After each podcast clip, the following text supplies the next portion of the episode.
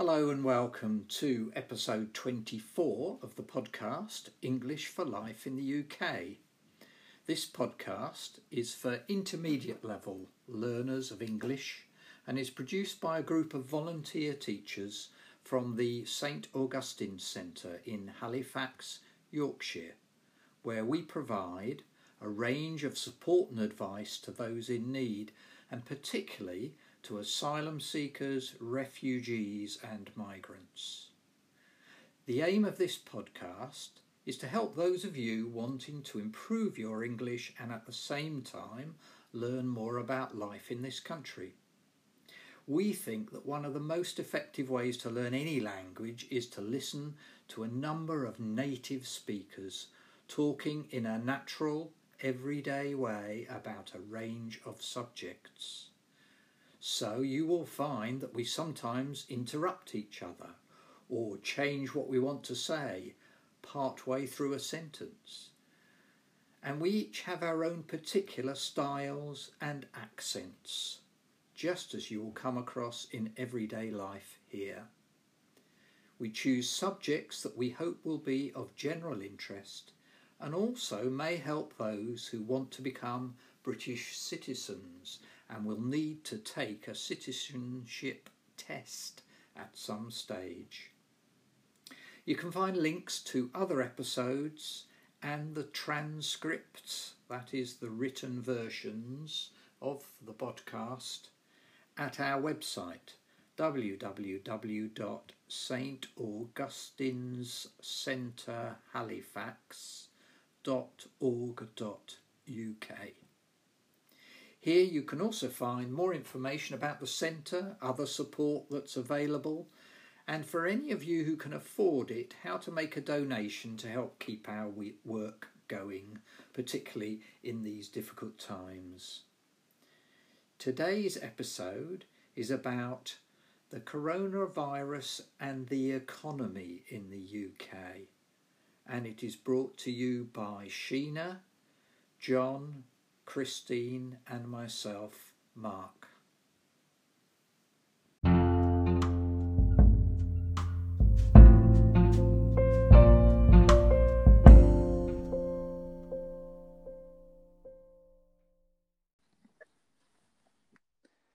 Okay, so this week we're going to be talking about coronavirus and the impact it's having on the UK economy. Obviously, like all over the world, people are not working for public health fears are keeping people at home. And like many other countries, the government has stepped in and is paying to uh, paying the wages of people who are not able to work because many people aren't able to go to work at the moment. Uh, they they've got a, a scheme called furloughing. That's a might be a new word to you. It was a new word to me, spelled F U R L O U G H, and it means taking a break, particularly from military service. That's where it's usually used. Has been used in the past, but now, um, now, uh, employees in the country are being furloughed. That means that the government is paying eighty percent of their wages. And right now, there are 9 million workers, well, nearly 9 million workers, who are receiving 80% of their wages from the government. The government are also helping the self employed people, and there's more than 2.5 million self employed people who are receiving grants from the government. At the same time, a lot of people, a lot more people than uh, normal, are applying and receiving benefits, particularly universal credit. There are 1.8 million people, um, new people receiving universal credits. And of course, what's happening now is that the lockdown is being eased gradually. And but it's not it's the economy is not just going to spring back. There are concerns that jobs are at risk. Um,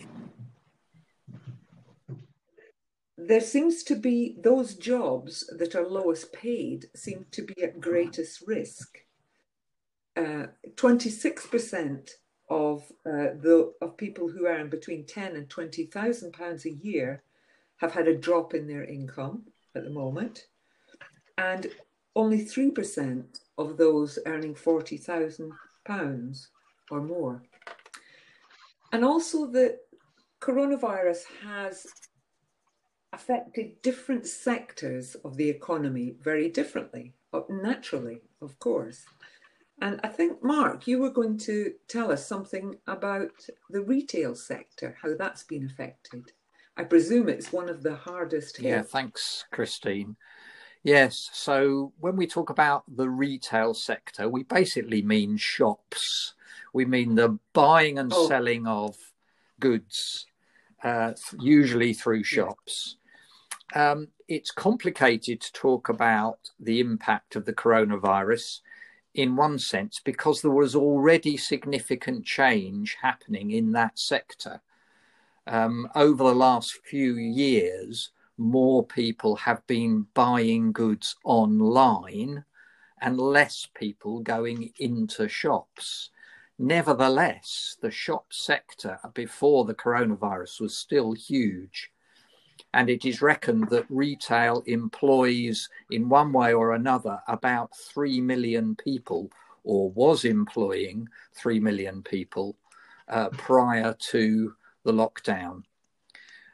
And shops have been one of the biggest things affected. So, uh, until very recently, almost all shops were closed. Some uh, supermarkets have been able to keep open, chemists have been able to keep open but l- most of the rest of the shops have been closed. Some of them were opened last week, and there will be some more shops able to be opened in the next week or two. But meanwhile, uh, people, lots of people have got used to buying things online. Um, certainly, I have. I've bought far more stuff online in the last few weeks than I have had before and maybe uh, maybe I will carry on doing that, and maybe other people will. Having said that, when the shops did reopen, there were quite long queues of people wanting to go in.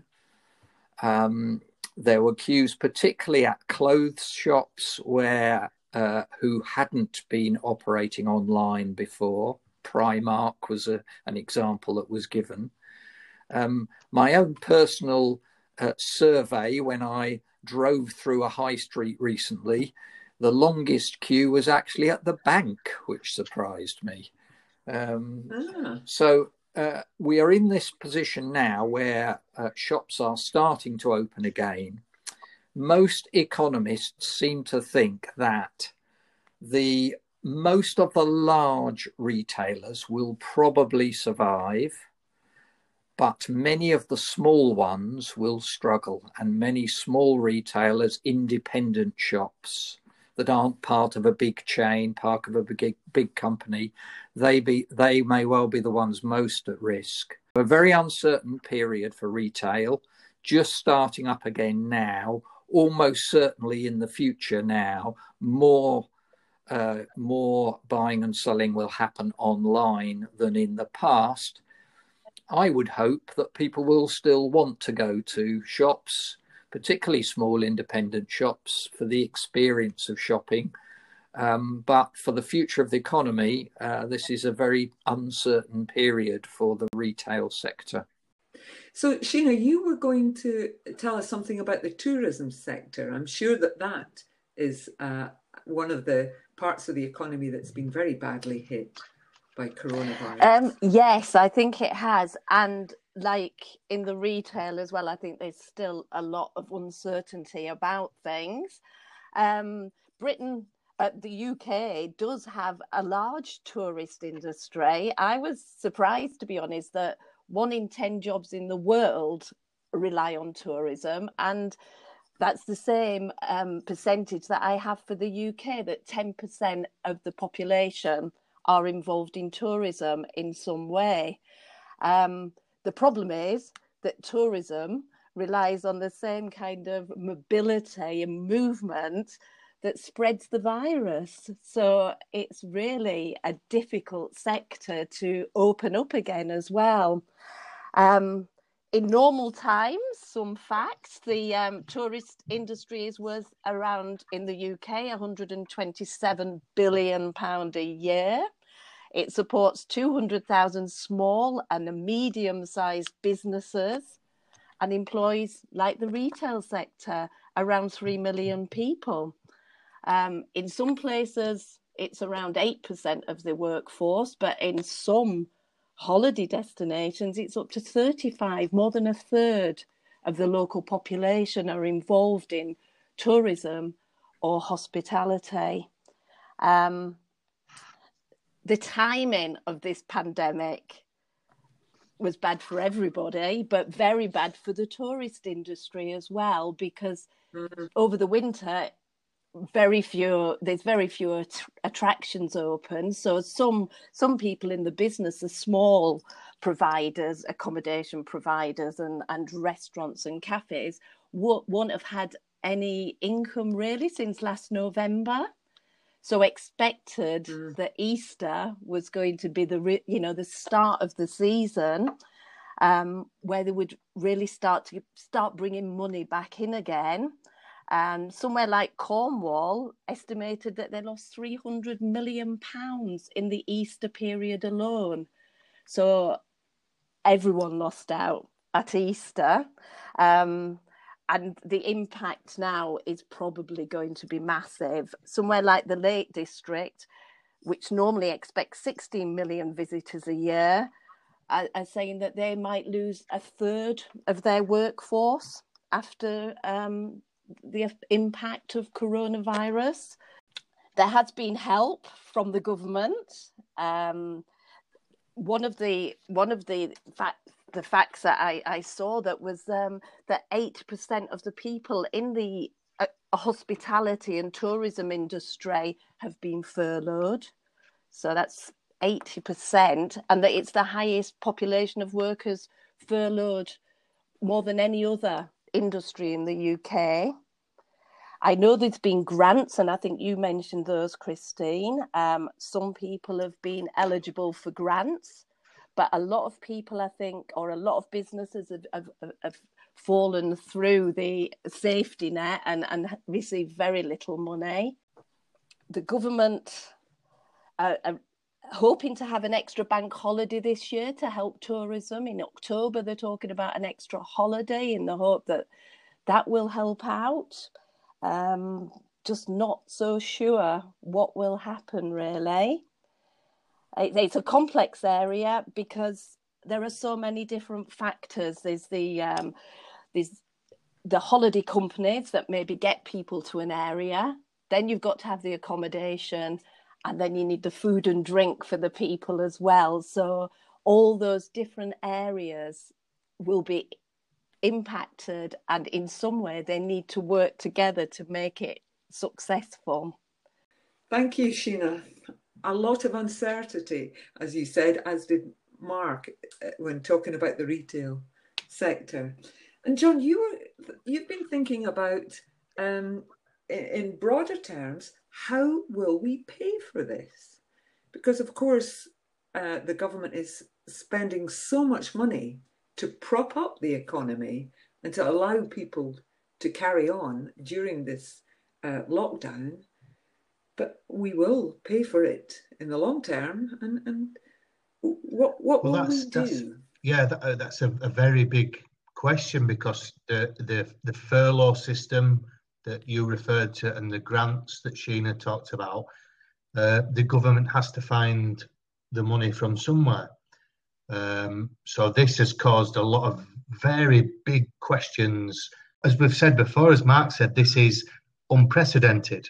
Um, we've not seen anything like this uh, situation probably since the Second World War in terms of the effect on the economy and in terms of the um, input that the government has to make to help the economy.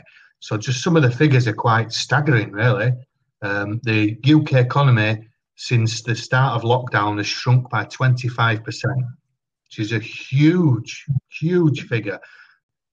So the, the, one of the things that we're hearing talked about is the idea of the recovery. So obviously we're going through a period of the economy shrinking. We hope, obviously, that the economy is going to recover.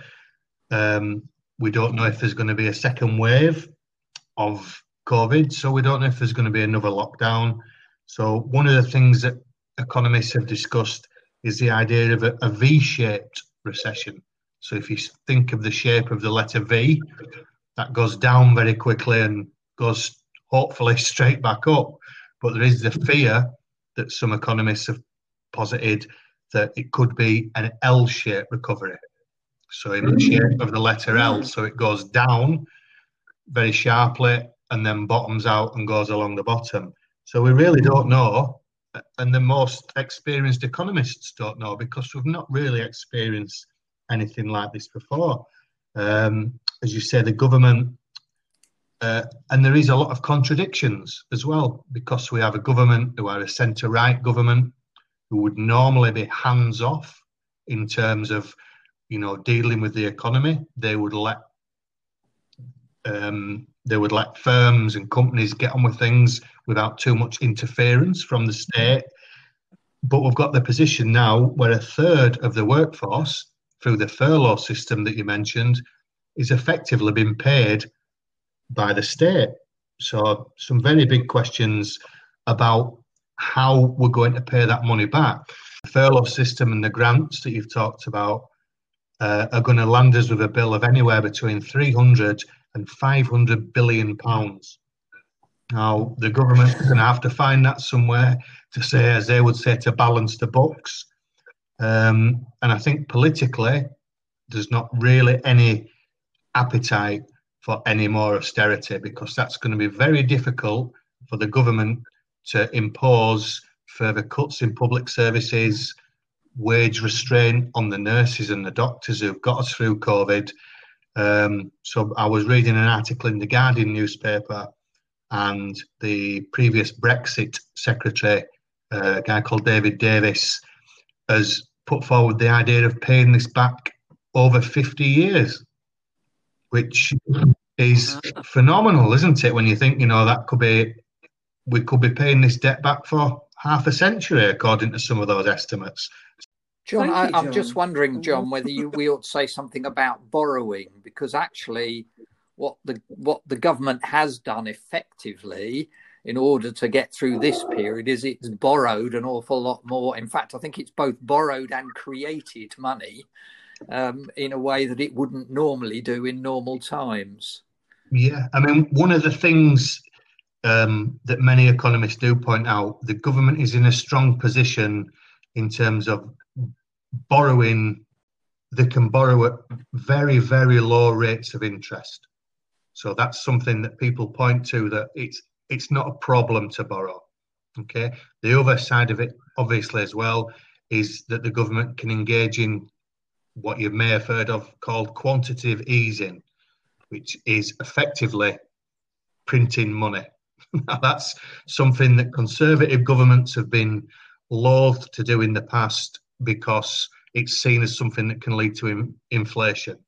Um, but at the moment, the figures for inflation for a government, uh, uh, uh, uh the UK economy, you know, is seen as being in good health, so they're able to borrow uh, historically very low rates of interest.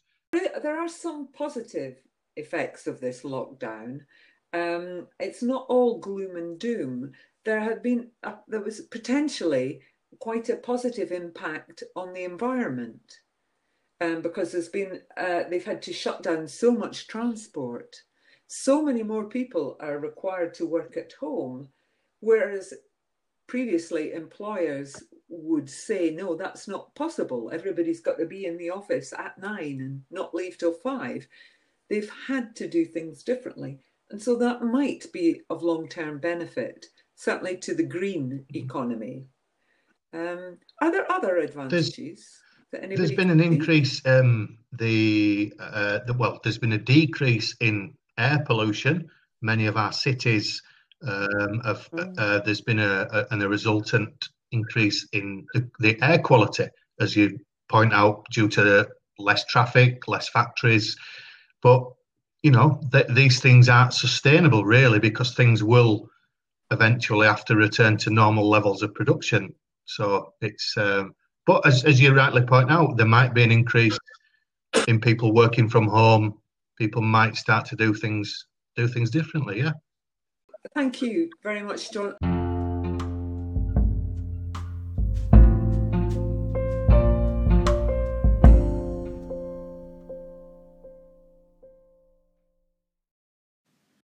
Language support. In this part of the podcast, I choose a few of the words and phrases used in this episode and explain them in a little more detail.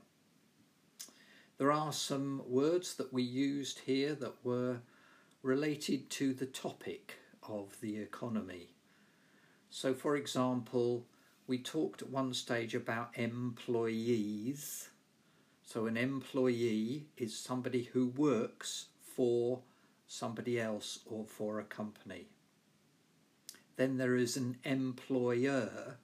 An employer is the person who runs the company and who takes on the people, who employs the people to work for that company. And then finally, we talked about people being self employed, and that means when you have your own business and you are working for yourself. I talked in the episode about there being an increase of people buying online. That means using the internet to buy goods and services. Sheena talked about the hospitality sector, which was part of tourism. Now, hospitality can mean welcoming people into your home or a place. But when we're talking about hospitality in terms of an area of business, an area of work, part of the economy, then we mean providing for people who are visitors to a place accommodation, food and entertainment.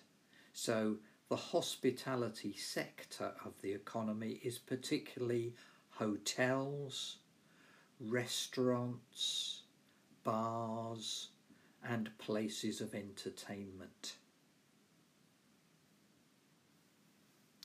John talked about a recession. A recession is when an economy, instead of growing, is actually getting smaller. And technically, if you have six months of an economy where it has been getting smaller rather than growing, then that is called a recession. John also talked about governments wanting to balance the books.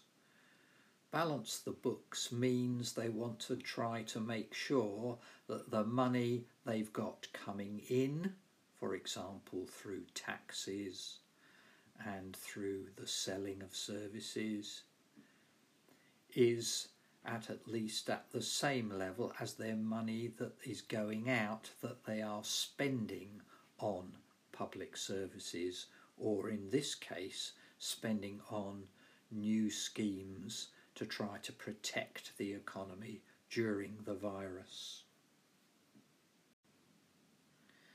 Then there were some more general phrases used in this episode. Christine wondered if the economy would spring back after the coronavirus. Now, a spring is usually a piece of metal which you might have in a bed or a sofa which will squash down and then will go back to its original shape and size and that allows things to be bouncy and comfortable. If we're talking about will an economy spring back, then we are saying will it bounce back? Will it get back to how it was before the virus? John said that when it came to printing money, this was something that governments were loath to do. Uh, something that is loathsome is something that is intensely disliked. So if you loathe something, you dislike it very strongly. So the government was loath to do something, something it doesn't like doing.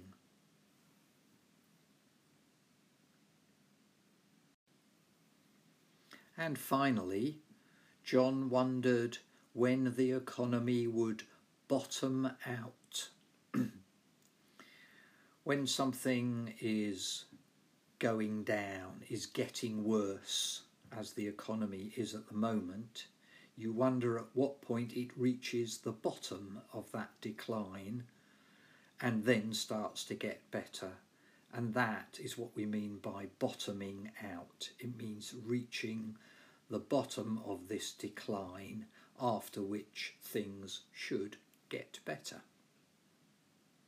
Well, that's it for this week. I hope you found this a useful and interesting subject and that you've learnt some new vocabulary and phrases.